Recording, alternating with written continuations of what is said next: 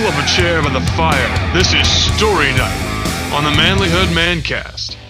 This is story night, and I've got a story for you that is a little bit gross. So if you're a little bit squeamish, you can just come back next week.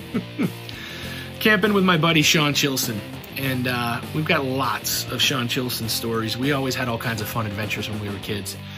Uh, Sean lived across on the other side of the Allegheny River from where I lived in this little town called Rowlett, Pennsylvania. It's a small town of about 700 people or less, usually on the less side.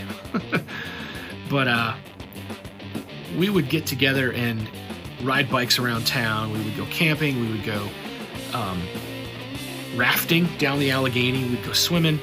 And uh, we had a campsite in the woods that we kind of found. It was right along the river flat. It was a perfect spot where the um, the clearing was a, a perfect little circle, a perfect spot for a fire. I think someone else had already kind of built up the fire pit for us, and we just loved to camp there. It was always always a great spot, and it was right along the water, so you could kind of hear the water in the distance.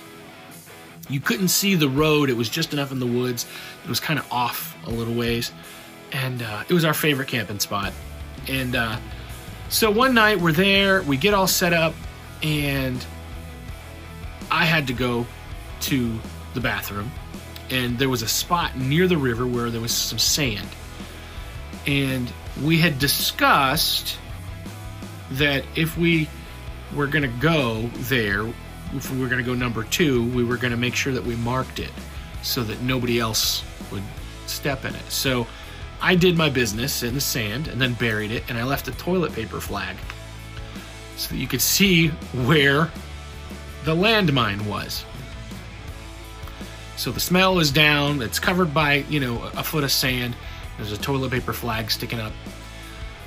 In the middle of the night, Sean goes out and decides he's going to do his business. And he picks the same exact spot. It's dark now. He didn't see the toilet paper flag, so he he just kind of dug a hole with his feet, did his business, and then kind of buried it with his feet.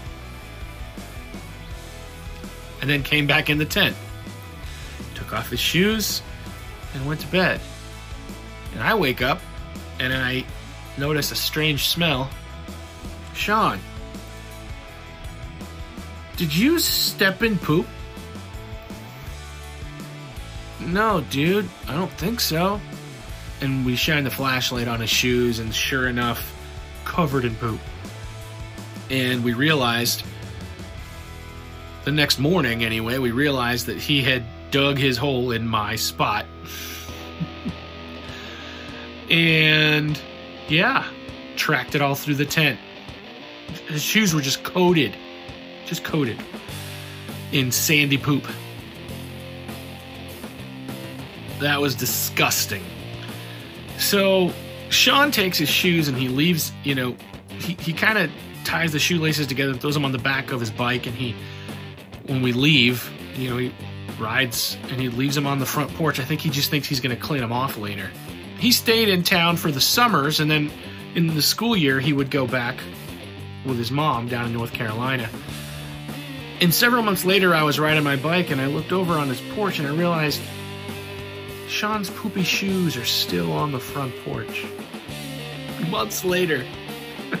Apparently, he didn't want to mess with them. Nobody, I have no idea. So crazy. I tell that story mostly so that I can embarrass Sean, and I'm sure that he will appreciate um, this. Sean's actually an airline pilot and a truck driver.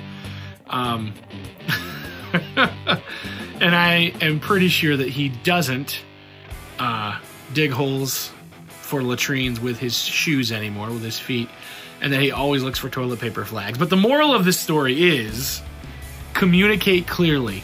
Make sure that you know what is expected of you. Make sure that if you dig a latrine and you bury it with a toilet paper flag, that you very clearly communicated to the rest of your party exactly where the poop is buried.